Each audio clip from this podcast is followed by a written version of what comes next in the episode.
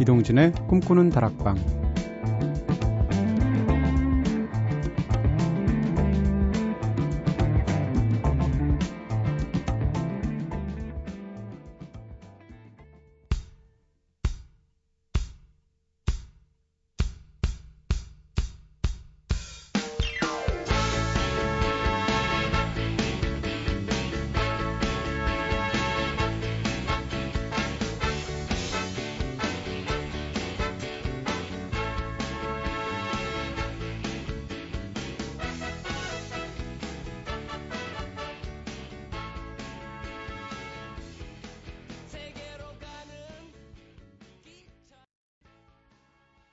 안녕하세요. 이동진입니다.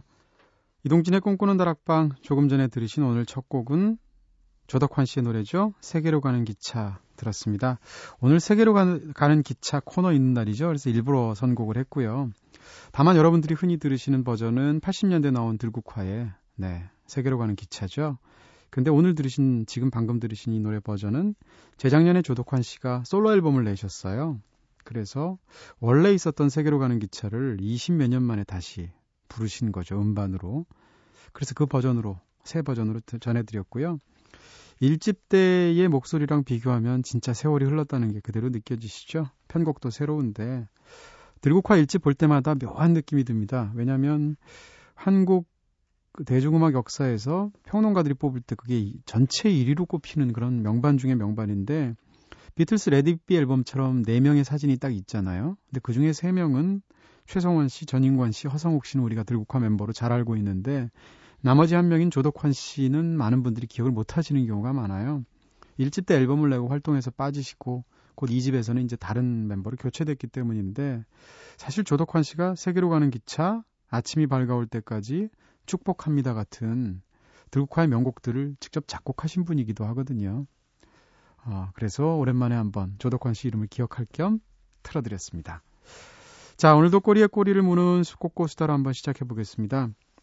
이번 한 주간은 신체에 관련된 주제들로 다양한 이야기 함께 나누고 있는데요. 네. 하다 하다 별거 다 하죠. 자, 어제는 스킨십을 하는데 걸린 시간에 대해서 저희가 허심탄회하게 한번 이야기해 봤습니다. 그런데 뜨겁게 불타오르는 연인들에게 사실 스킨십이 참 중요한 것처럼 한참 성장기인 학생들에게는 신체 검사가 또 중요하잖아요. 돌이켜보면 신체 검사 당일에는 굉장히 예민하게 신경을 곤두세웠던 경험들 한 번쯤 다들 있었을 것 같고요. 그러면 오늘은 신체 검사에 관련된 추억담 함께 이야기하면 어떨까 싶습니다. 오늘도 여러분들의 다양한 이야기들 많이 보내주시고요. 먼저 제작진의 이야기부터. 선우의 신체 검사. 여자라면 역시 체중 재는 시간에 가장 예민해지죠. 아이들이 1g이라도 줄여보겠다면서 시계도 벗고 양말도 벗고 심지어 머리핀까지 빼기도 하잖아요.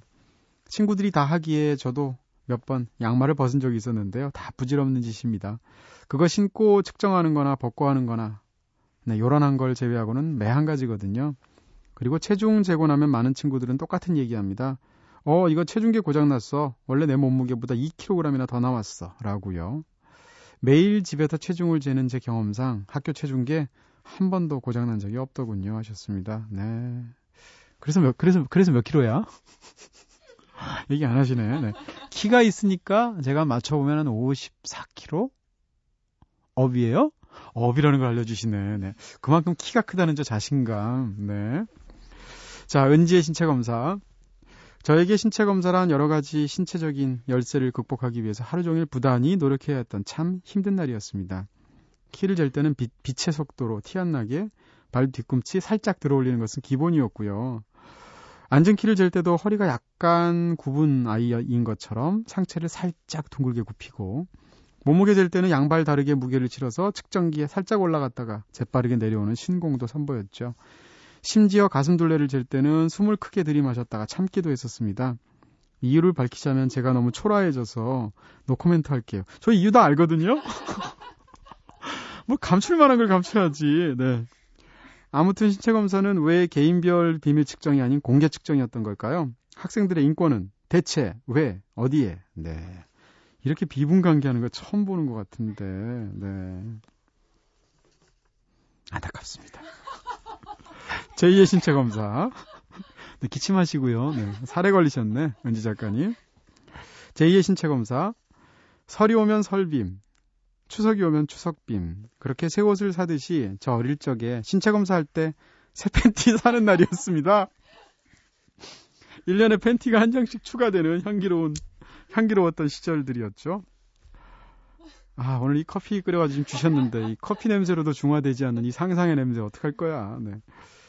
아, 공중 목욕탕에도 1년에 3번 갔었습니다. 설, 추석, 신체 검사. 네. 진짜 향기로운 사연이죠? 거의 이거 펄벅의 그 대지를 보는 것 같아요. 그 펄벅 소설 대지를 보면 그 앞부분에서 이제 왕릉이 목욕하는 장면 나오면서 어, 중국인들은 평생 세 번 목욕한다는 표현이 나옵니다. 결혼식, 가 태어날 때, 죽을 때, 그리고 결혼식일 때, 네. 이건 거의 뭐 영화 저기 뭐야 그 방송 네, 라디오 방송계의 왕릉이시군요. 렌즈 피드는 무슨 렌즈 피디? 네. 음. 와 그런 분이 지금 저렇게 멋있어지셨으니 세월이란 네 결혼의 힘인가요? 저는요 신체 검사랑 관련돼서 이거 진짜 얘기하면 일단 거짓말이라고 생각하실 것 같아서 100% 제가 경험한 사실이다라는 걸 전제합니다. 제 명예를 걸고 대학 때, 어, 이제, 대학 합격을 하고 나서 이제 입학식 전에 신체 검사를 받도록 되어 있는데, 그래서 2월 달이었어요. 그래서 이제 대학이니까 신체 검사를 하나보다 중고등학교 때처럼 해서 갔죠. 단과대별로 신체 검사를 했는데, 저는 이제 인문대학교라서 인문대 신체 검사로 가는 날 갔는데, 어, 특정한 신체 검사가 아니라 신체 검사 거의 전 과정에 팬티 한 장만 입고 했어요. 근데 거기까지는 오케이.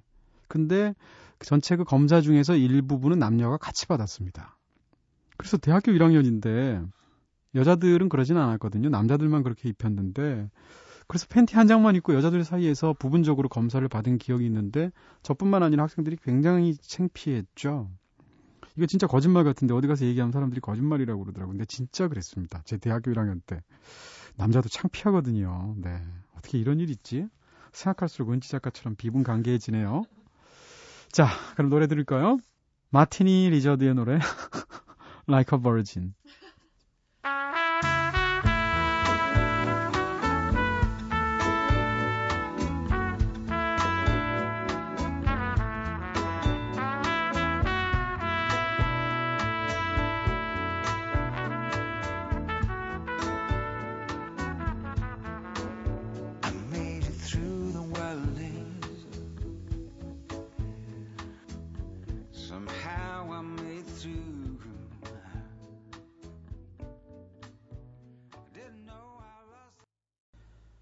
마티니 리저즈의 Like a Virgin 들으셨습니다. 네. 이 노래를 또 이렇게 편곡하니까 진짜 다른 노래 같죠? 여러분께서는 지금 이동진의 꿈꾸는 다락방 듣고 계십니다. 꿈다방 앞으로 보내주신 이야기들 함께 나눠볼게요. 꿈다방 게시판으로 김리나님께서 안녕하세요 동진 DJ님 날씨가 좀 풀리는가 풀리는가 싶더니 다시 겨울이네요. 진짜 이번 겨울 이상해요, 그렇죠? 조금 늦었지만 2월 14일 졸업을 맞이한 친구를 축하해주고 싶어서 이렇게 사연 남깁니다. 이름은 이현주고요. 고등학교 3년 내내 같은 반이었는데요. 반지의 제왕의 프로도를 닮아서 아직까지 이름보다는 로도라고 불리고 있습니다. 네. 프로도 남자잖아요. 아, 네. 일라이저 우드처럼 잘생기신 여자분이시군요. 네. 키도 작고 앙증맞아서 동생 같지만 한편으로는 의젓한 면도 있는 친구예요. 같은 친구임에도 본, 본받게 될 정도로 지금까지 열심히 달려왔는데 그 친구가 또 다른 시작을 눈앞에 두고 있네요. 요즘 주변에서 졸업과 취업에 관련된 소식이 심심찮게 들려오면서 음, 둘이 만나면 벌써 우리가 20대 중반 25살이라는 사실이 믿기지 않는다면서 푸념을 한답니다. 동진 DJ는 가수로 하시겠죠? 네, 가수롭습니다. 저보다 7살이나 어리신 분이 이런 얘기 하시니까. 각자 아직 남은 20대도 알차게 꾸려나갔으면 좋겠고요. 로도에게 졸업 진심으로 축하하고 자주 만나지는 못하지만 마음으로 항상 응원하고 있다고 전해주세요. 그리고 동진 DJ님이 로도를 위한 책과 음악 좀 추천해 주시면 안 될까요? 좋은 선물이 될 것 같아요 하셨습니다. 이름이 로도니까 지금 갑자기 로드가 생각나네요. 진짜로. 네. 이게 사실 새 출발에 관한 게 아니고 오히려 끝에 관한 그런 소설인데 코맥 메카시의 대표작 중에 로드라는 소설이 있습니다. 길이죠. 굉장히 훌륭한 미국 현대 문학의 어떤 하나의 정점이라고 저는까지 생각하는 훌륭한 소설인데 딱 하나 이 소설이 너무너무 어둡습니다. 다 읽고 나면 진짜 한숨이 나오실 텐데 그 역작용도 있어요. 이 소설을 읽고 나면 주변에 살아있는 모든 것들에 대해서 감사하게 됩니다. 우리가 또 이럴 때, 네, 너무 또 뭐 위로가 되고 이렇게 또 너무 밝기만 한 그런 것 말고 반대로 한번 이렇게 정반대로 한번 파들어가 보는 것도 나쁘지 않을까 싶고요. 무엇보다 로또시니까. 제가 로또 사라고 할 수는 없잖아요. 자, 꿈다방 미니 게시판으로 김혜민님께서 저희 삼촌이 선생님이신데요. 별명이 에이즈래요. 걸리면 죽는다고. 네, 남자고등학교 선생님이거든요. 하셨습니다. 야, 이 학생들도 지독하네요. 어떻게 선생님 별명을 에이즈라고. 네. 근데 에이즈가 불치병이 아니잖아요. 그쵸? 네. 관리 잘하면 안 죽을 수 있고요. 우리나라에도 초기였던 1985년도에 감염되었던 남녀 에이즈 환자 1호가 지금도 건강하게 살아계시다는 보도가 있었다고, 네, 지금 작가분들이 적어 주셨어요. 어, 25년간 감염자들 중에 82%가 생존해 있다고 하니까 이건 예를 들어서 최장암보다도 생존율이 높은 거잖아요. 그렇죠? 바꾸셔야겠네요. 별, 별명을. 뭐라고? 최장암으로? 네, 그럼 입에 입이 입에 안 붙잖아요. 그렇죠? 네. 선생님이 성격이 거, 성격이 더러우면 치질인가? 별명이? 자, 문자로 1209님께서 어제 라섹 수술을 해서 지금 취침용 보호안대를 끼고 있습니다. 눈이 아파서 자꾸 눈물이 흐르는데요. 닦을 수가 없네요. 와, 이거 얼마나 괴로우시겠어요. 네. 양악 수술하신 분들, 라섹 수술하신 분들 보면 저는 참 한편으로는 독하다는 생각이 드는데 물론 그게 이제 미용 목적이 아니라 여러 가지 할 수밖에 없는 그런 사연이 있으니까 다들 하시겠지만 와, 눈 수술한다고 생각하면 네. 어우, 그 처치 과정을 생각하면 어, 굉장히 끔찍하잖아요. 음. 1209님 어떤 면에서든 참 굉장한 일을 하신 거고요. 근데 제가 아는 옛날 회사 선배, 여자 선배 한 분이 계셨는데 자기 인생에서 제일 잘한 일이 라식 수술하는 거라고 하더라고요. 음. 그래서 제가 궁금해서 물어봤죠. 선배 그러면 인생에서 제일 못한 건 뭐예요? 이랬더니 그거 음, 결혼 얘기하시더라고요. 아주 쿨하게. 네, 지금 잘 사시는지 모르겠어요. 자 문자로 3521님께서도요. 꿈다방의 이동진 오빠, 안녕하세요. 저는 야간 매점녀입니다. 2013년에는 솔로 탈출하고 싶습니다. 꼭 성공할 수 있도록 화이팅 한번 해주세요. 화이팅!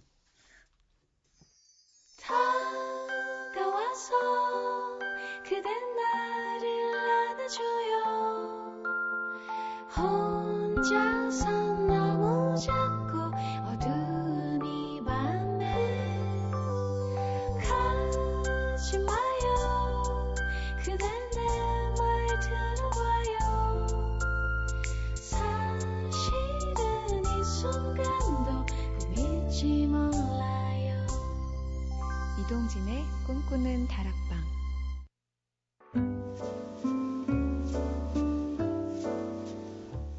꿈다방은 이렇게 늘 여러분들의 이야기 기다리고 있습니다. 꿈다방에 털어놓고 싶은 이야기 있으신 분들 제게 사연 보내주세요. 휴대전화 메시지는 샵 8001번, 단문 50원, 장문 100원 정보 이용료입니다. 무료인 인터넷 미니 스마트폰 미니 어플 꿈다방 트위터로도 참여 가능하시죠. 김리나님께서 신청해 주신 곡이에요. 네, 친구 로도를 위한 곡 같은데요. 스팅의 노래 Moonlight.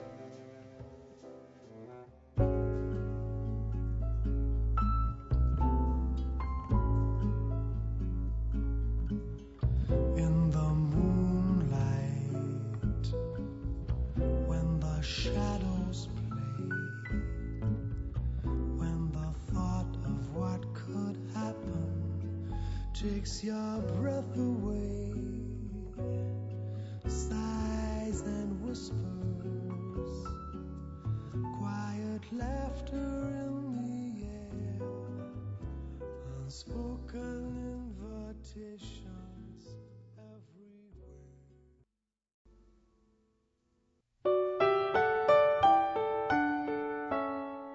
새벽 2시 이동진의 꿈꾸는 다락방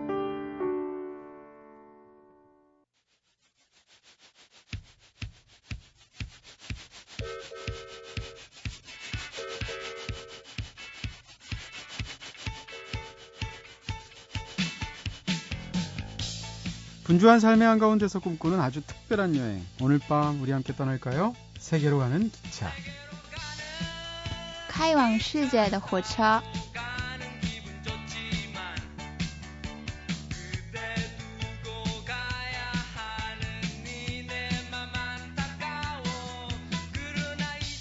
이거 어떻게 내 일주일에 한 번 모든 걱정 그 근심 다 내려놓고 다락방에서 훌쩍 여행 떠나는 날이죠? 네. 반복되는 일상에 지친 여러분의 몸과 마음에 신기루 같은 환상적인 여행 설문해 드리는 시간입니다. 오늘 떠나는 곳이 네, 홍콩입니다. 그래서 특별히 중국어판으로 저희가 또 광동어는 몰라서 네, 이은지 작가가 또 중문학을 전공하셔거든요. 네, 오늘 여러 번 목소리 들으실 수 있을 겁니다. 이은지 작가 지금 가슴 콩닥콩닥 하시죠? 자, 방송 듣고 꿈다방 미니 게시판으로 이상희님께서 지난번 방송에 네, 브라질이었었죠? 전 브라질 하면 이젠 루시드 폴님이 자연스럽게 떠오릅니다. 브라질 같은 나라는 왠지 월드컵 하는 기간 동안에는 전국이 휴무일, 휴무일 것만 같아요 하셨습니다. 진짜 브라질 사람들은 왠지 휴가 떠나면 여름 휴가 두 달, 겨울 휴가 한 달, 네. 연월차 언제든지 쓸 수 있고 이럴 것 같죠. 그나저나 이 사연 읽으니까 루시드 폴님이 네, 최소 부분만 가리고 쌈바 춤추는 생각이 떠오르면서 아, 저도 좀 변태적인 상상력이 있군요. 굉장히 웃기네요. 자, 그리고 이번에도 역시 제이피디님께서 멋진 브라질 여행 사진 게시판에 올려주셨는데요. 사진 함께 보시면서 여행 이야기 들으시니까 더 실감 나셨을 것 같은데 역시 미니 게시판으로 김혜민님께서 JPD님 멋진 사진과 글 올려주셔서 감사합니다. 하지만 고기 사진 보니까요 너무 배고파요 하셨습니다. 아그 슈와스코 사진 올려주신 것 때문에 그러시는 것 같은데 은근히 심야 방송일수록 음식 얘기는 훨씬 더 많이 하는 것 같아요. 그렇죠? 강해지셔야 하고요. 자 꿈다방 미니 게시판으로 윤주영님께서 JPD님을 본격 남미 홍보대사로 라고 하셨습니다. 네. 진짜 이거 명예 시민증 줘야 돼요. 명예 리우데자네이로 시민증 이런 거. 음, 쇠고기 17인분 먹을 수 있는 쿠폰 같이 해서. 홈다방 미니 게시판으로 신유진님께서 한 달간의 남미 여행이 드디어 끝났네요. 정말 아쉽습니다. 남미 여행 정말 한 번쯤 꼭 가보고 싶은데 금전적, 시간적인 어려움이 참 크죠. 치안이나 이런 문제는 둘째치고 아예 출발을 못 하겠어요 하셨습니다. 진짜 젊을 때는 네 시간은 있는데 돈이 없고 거기서 나이가 조금 더 들면 돈은 있는데 시간이 없고 그래서 결국 시간도 되고 돈도 되면 체력이 없죠. 네 영원한 딜레마라는 생각이 들고요. 자 세계로 가는 기차 지나가는 것은 또 좋은 추억으로 남기고 새로운 곳으로 향해 봐야죠. 다음 여행지 말씀드린 대로 바로 동양의 할리우드라고 불리는 홍콩입니다. 천의 얼굴을 가진 버라이어티한 도시일 텐데 홍콩은 우리나라에서도 진짜 가까운 도시죠. 비행기로 한 3시간 반 정도 갈 때는 올 때는 조금 더 걸리지만은요. 어, 요즘엔 반대인가요? 반대죠? 아, 반대군요. 네. 요즘엔 비행기 티켓도 특가 상품이 많이 나와서 직장인들도 주말을 이용해서 여행 다녀오시는 분들이 꽤 많죠. 홍콩은 역사적인 배경 때문에 자연스럽게 동서양의 문화가 합쳐지면서 진짜 다양한 매력들이 공존하는 그런 도시가 됐죠. 무엇보다도 여자분들이 좋아하시는 것 같아요. 쇼핑과 음식의 천국. 홍콩이라는 말은 한자 그대로 풀이하면 향항이잖아요. 향기 나는 항구라는 뜻일 텐데 항구 주변에 향나무가 많아서 그런 이름이 붙었다고 하고요. 홍콩 사람들 식으로 발음하자면 시안강. 네, 어 이렇게 시안강 이렇게 해야 된답니다. 그리고 중국어로 하면 홍콩 이래, 이렇게 해야 되나요? 중국어가 네. 어. 시안강. 아 그렇군요. 네. 이렇게 커밍아웃을 하셨군요. 은지 작가께서. 아, 그래서 이것의 영어, 영어 이름이 이제 지금처럼 홍콩이 되었다고 하는데요. 본격적으로, 네. 노래 듣고 와서 시작하도록 하겠습니다. 야, 이거 제목 어떻게 발음하려나? 네. 열혈라마에 나왔던 왕걸의 주제가였죠? 왕러니 왕러워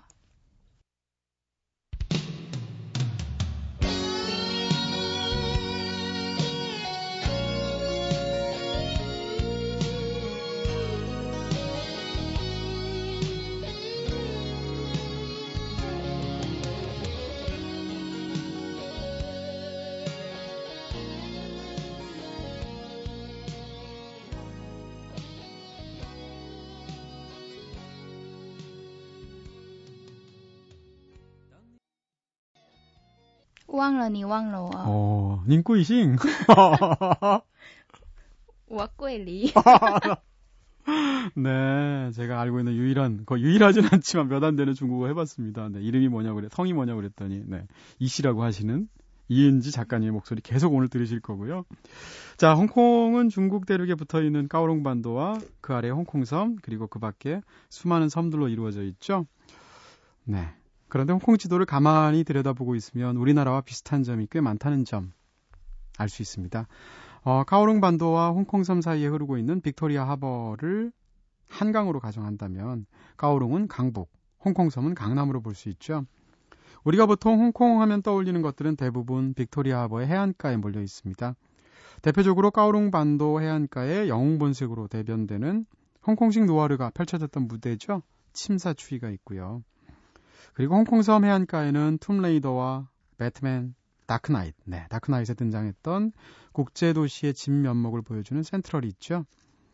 홍콩은 보고 즐길 거리가 가득해서 어디서부터 어떻게 봐야 할지 막막하신 분들이라면 우리가 좋아하는 홍콩 영화의 장면들 쭉 떠올리시면서 그 촬영지를 따라서 한번 여행해 보시는 것도 이색적인 여행법이 되지 않을까 싶기도 하고요. 자, 홍콩 영화 이야기할 때 이 영화 빼놓고 얘기하기 어렵죠. 네, 수많은 이쑤시개를 아작냈던 네. 홍콩 누아르의 대표작으로 불리는 영웅 본색 중에서 한 장면 함께 감상해 보시겠습니다.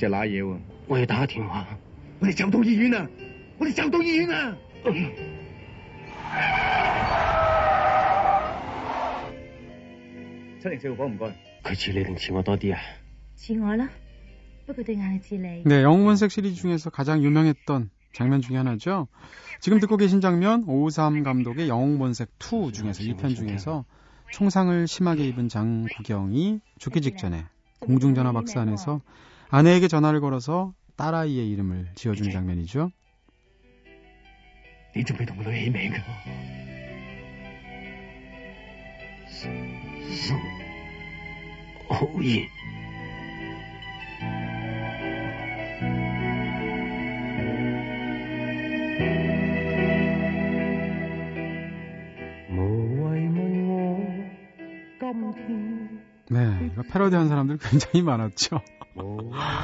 네, 많은 사람들이 영화를 보면서 진짜 눈물 쏙 뺐던 장면이고요. 영혼본색 시리즈는 남자들의 진한 우정을 그린 홍콩 노아르의 초기작이라고 할 수 있겠죠. 아, 죽음을 불사하는 의리와 믿음이 그 당시 남자들에게 일종의 로망처럼 다가왔던 그런 영화인데요. 장국영뿐만 아니라 1편에서 성냥개비 씹으면서 바바리 코트 휘날리던 주윤발의 마초적인 매력이 엄청난 인기를 끌었었습니다. 자, 뿐만 아니라 영화 곳곳에는 홍콩의 아름다운 야경이 심심치 않게 등장하기도 했죠. 조윤발이 심한 부상을 입고 복수의 결의를 다지던 언덕에서는 두 눈 가득 들어오는 홍콩 야경이 쫙 보이기도 했었고요. 이처럼 홍콩의 야경 감상하기 위해서 대부분 사람들이 많이 찾는 장소는 카오롱반도 침사추위에 있는 해변 산책로입니다. 이곳에서는 매일 저녁 8시부터 약 20분가량 각 건물마다 강렬하고 화려한 레이저빔이 밤하늘을 수놓는 심포니 오브 라이트 쇼가 열리기 때문인데요. 야외에 설치된 스피커에서 흐르는 음악들과 함께 여유롭게 감상하실 수가 있죠. 네, 굉장한 볼거리였어요. 네. 자, 조금 더 럭셔리하게 야경을 즐기고 싶다 하시는 분들이 있으면 스타페리를 타고 물 위에서 감상하시거나 호텔 라운지 바에서 간단한 음식들과 함께 야경 즐기시면 됩니다. 하지만 침사추위 말고도 대표적인 야경 명소가 하나 더, 더 있는데요. 바로 홍콩에서 가장 높은 곳에 자리 잡고 있는 빅토리아 피크죠. 센트럴의 남쪽에 있는 타이핑산의 정상에 있죠. 여기서는 홍콩 섬은 물론이고 침사추위 야경까지 한눈에 내려다볼 수 있는데요. 영화에서 정말 많이 등장합니다. 일단 영화 유리의 성에서 여명과 서기가 사랑을 확인하는 그 장소이고요. 금지옥엽에서는 장국영과 원영의가 여기 있는 레스토랑 카페 데코에 마주 앉기도 했었죠. 흔히들 홍콩에서 가장 아름다운 야경 구경하려면 피크 트램을 타고 빅토리아 피크에 올라가서 바라봐야 한다 이렇게 말을 하기도 하는데 여기서 피크 트램은 전망대까지 올라가는 일종의 등산 전차라고 보시면 됩니다. 굉장히 짧게 금방 끝나고요. 이 홍콩의 또 다른 명물인 피크 트램은 약 45도 급경사의 길 373m를 오르게 됩니다.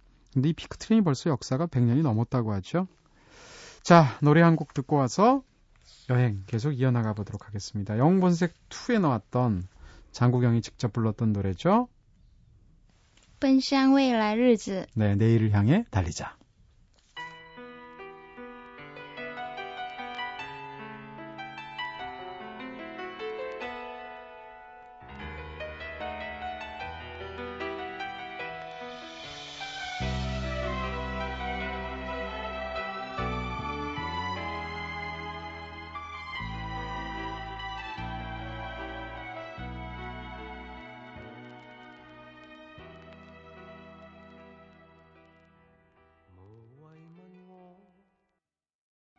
네, 영본색 토에 등장했던 장국영의 노래 들었습니다. 제목은 뿜샹 웨라 르즈. 아, 네. 잘 키웠어. 중문학 전공해가지고 지금 처음 써먹는 거 아니에요? 네. 아, 등록금 뽑는, 뽑는 날이고요. 자, 여러분은 지금 이동진의 꿈꾸는 다락스, 다락방. 네, 꿈꾸는 다락방은 중고로 어떻게 해요? 이거 어렵다. 아, 다락방이 좀 어렵겠구나. 네, 갑자기 안 물어볼게요. 네. 꿈꾸는 다락방 듣고 계십니다. 오늘 세계로 가는 기차에서는 동양의 할리우드로 불리고 있는 홍콩 여행 함께 하고 있죠. 자, 도시 야경 감상하셨다면 이제는 도시 곳곳 구석구석 돌아다녀 보도록 하겠습니다. 홍콩 거리 돌아다니실 때 2층 버스와 트램 이용하셔도 되지만 소호에 가면 또 하나의 명물이 있죠. 바로 미드레벨 에스컬레이터가 있습니다. 이 에스컬레이터는 무려 800m에 달하는 세계에서 가장 긴 에스컬레이터인데요. 저는 처음에 800m가 한 번에 이어지는 줄 알았거든요. 그거 아니고 수십 개의 에스컬레이터를 갈아타야 되죠. 어쨌건 이 에스컬레이터가 어, 중요한 배경이 되는 영화가 있죠. 왕가위 감독의 1994년작 중경삼림 속으로 들어가 보겠습니다. 요사이, 약간 주의사를 야우 주의사를 뭐래 마마세 이거 봐. 많이 배웠을까? 야 아, 엄청 이랍니다. 남편. 아,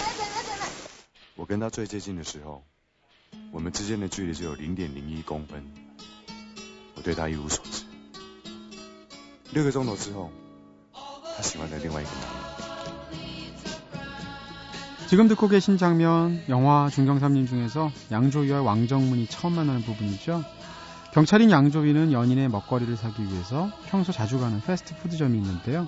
거기서 마마센 파파스의 지금 들리시는 캘리포니아 드리밍을 크게 틀어놓고 흥얼거리면서 주문을 받는 발랄한 아가씨가 있죠. 바로 왕정문이었습니다.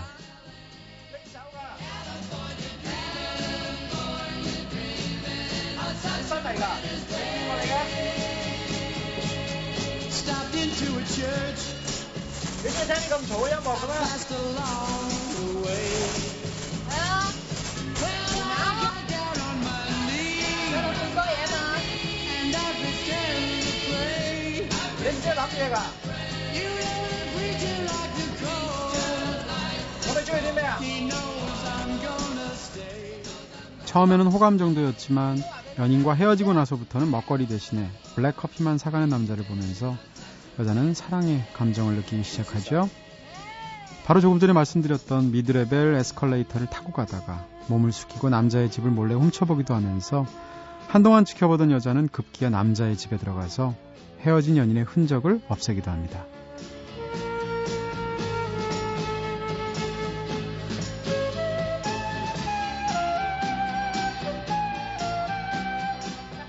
네, 스토커이기도 하고 우렁이 각시이기도 한 거죠. 이 경우에는 말이죠.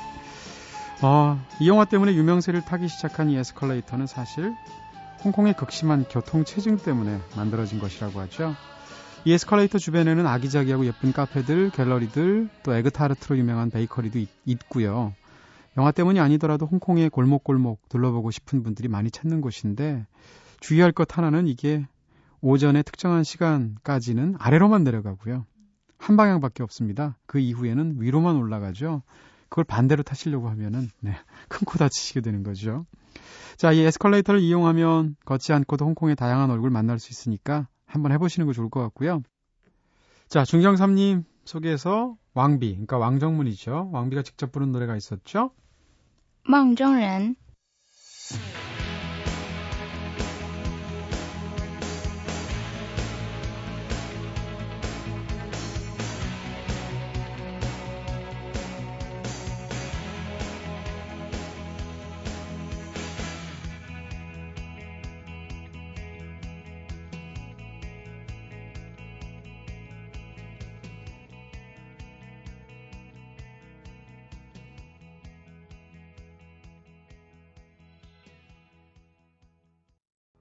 중경삼님에 나오는 왕비의 노래였었죠. 제목이 몽중인. 몽중인. 네. 크랜베리스의 노래 드림스를 부른 거죠. 네.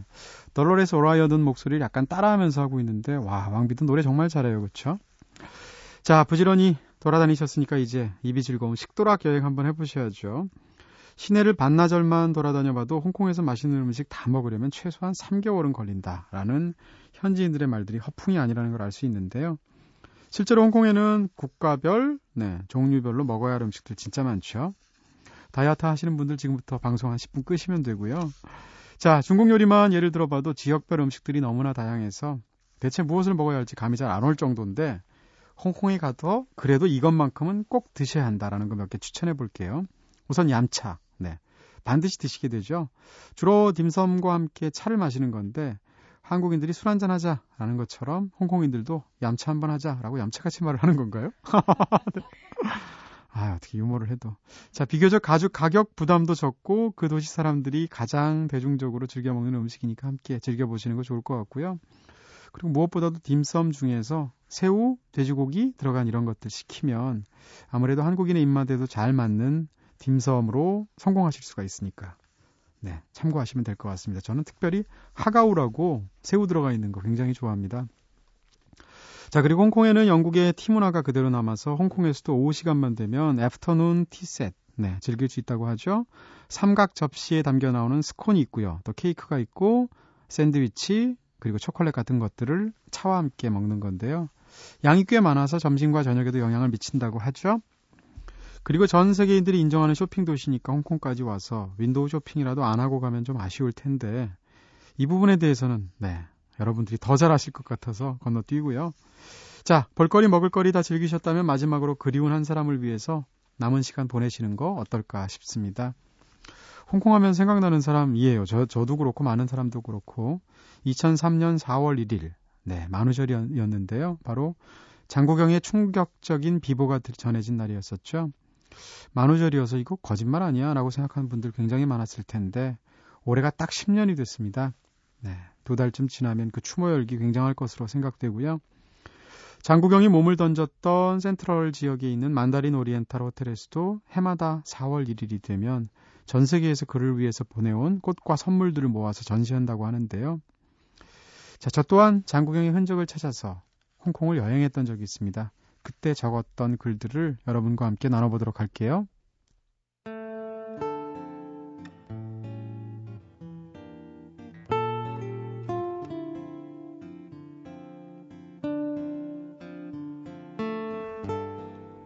전화를 세 차례나 거듭한 끝에 장국영이 그의 생애 마지막 식사를 했던 레스토랑을 찾아냈다.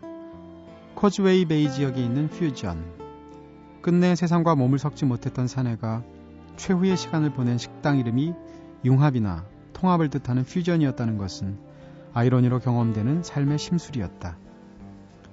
모던하고 우아한 장식의 이 고급 레스토랑의 테이블에는 붉은색 식탁보가 씌워져 있었다. 자리에 앉아서 메뉴를 훑어보다가 웨이트리스에게 말을 걸었다. 장국영이 마지막에 먹은 음식이 뭐냐고 물었다. 그녀는 장국영이 평소에 prime rib이나 스파게티 vongole를 즐겨 먹었지만 그날만큼은 다른 음식을 원했다고 말했다. 시저 샐러드와 seafood 수프를 곁들인 등심 스테이크. 그대로 주문했다. 레드 와인 소스로 맛을 낸 그 요리는 홍콩에서 내가 경험했던 최고의 맛이었다. 몇 시간 뒤에 죽음을 예감하고 단골 레스토랑에서 이렇게 맛있는 음식을 입에 넣을 때 그는 무슨 생각을 했을까? 그 식당의 스푼과 포크 그리고 나이프는 유달리 장식적이고 무거웠다. 마치 장국영의 삶이 그랬던 것처럼. 이제 그곳에 가야 했다. 그가 24층에서 뛰어내렸다던 만다린 오리엔탈 호텔에 들르지 않고 이 여정을 끝낼 수는 없지 않은가.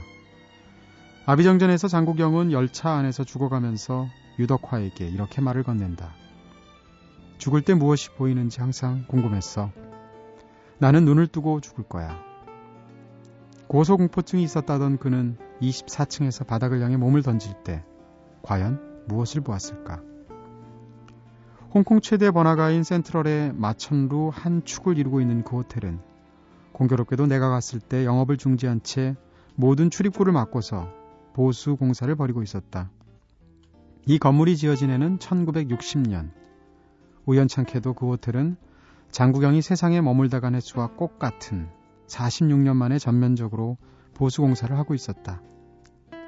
마담 투소 밀랍 인형 박물관에서 만다린 오리엔탈 호텔까지 장구경과 관련된 장소들은 내가 갔을 때 묘하게도 공사를 벌이고 있는 곳들이 많았다. 마치 어느 불행한 사람과의 비극적인 인연을 애써 떨쳐버리기라도 하려는 듯이.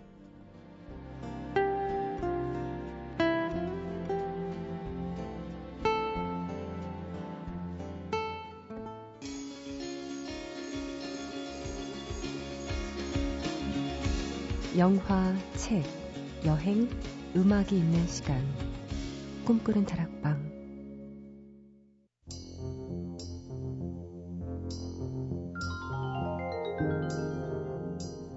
네, 오늘 세계로 가는 기차에서는 홍콩에 다녀왔습니다. 조금 전에 마지막으로 붙여드렸듯이 제가 장국영의 마지막 그 어떤 길들을 따라서 테마 여행을 한번 제 스스로 혼자 다녀온 적이 있었거든요. 글을 위해서요. 거기에 관한 글들 읽어드렸고요. 많은 분들 4월 1일이 되면 다시 또 애틋하게 추억하실 것 같아요. 자, 끝곡으로 아비정전에 등장했던 진짜 멋진 곡이었죠. 마리아 엘레나 준비해놓고 있습니다. 내일은 함성호 시인님과 함께 골돌이의 책갈피로 찾아뵙겠습니다. 지금까지 연출의 김재희, 네, 구성이 오늘 좋은 목소리 들려주셨던 이은지, 그리고 김선우, 저는 이동진이었습니다. 이제 이동진의 꿈꾸는 다락방 여기서 불 끌게요.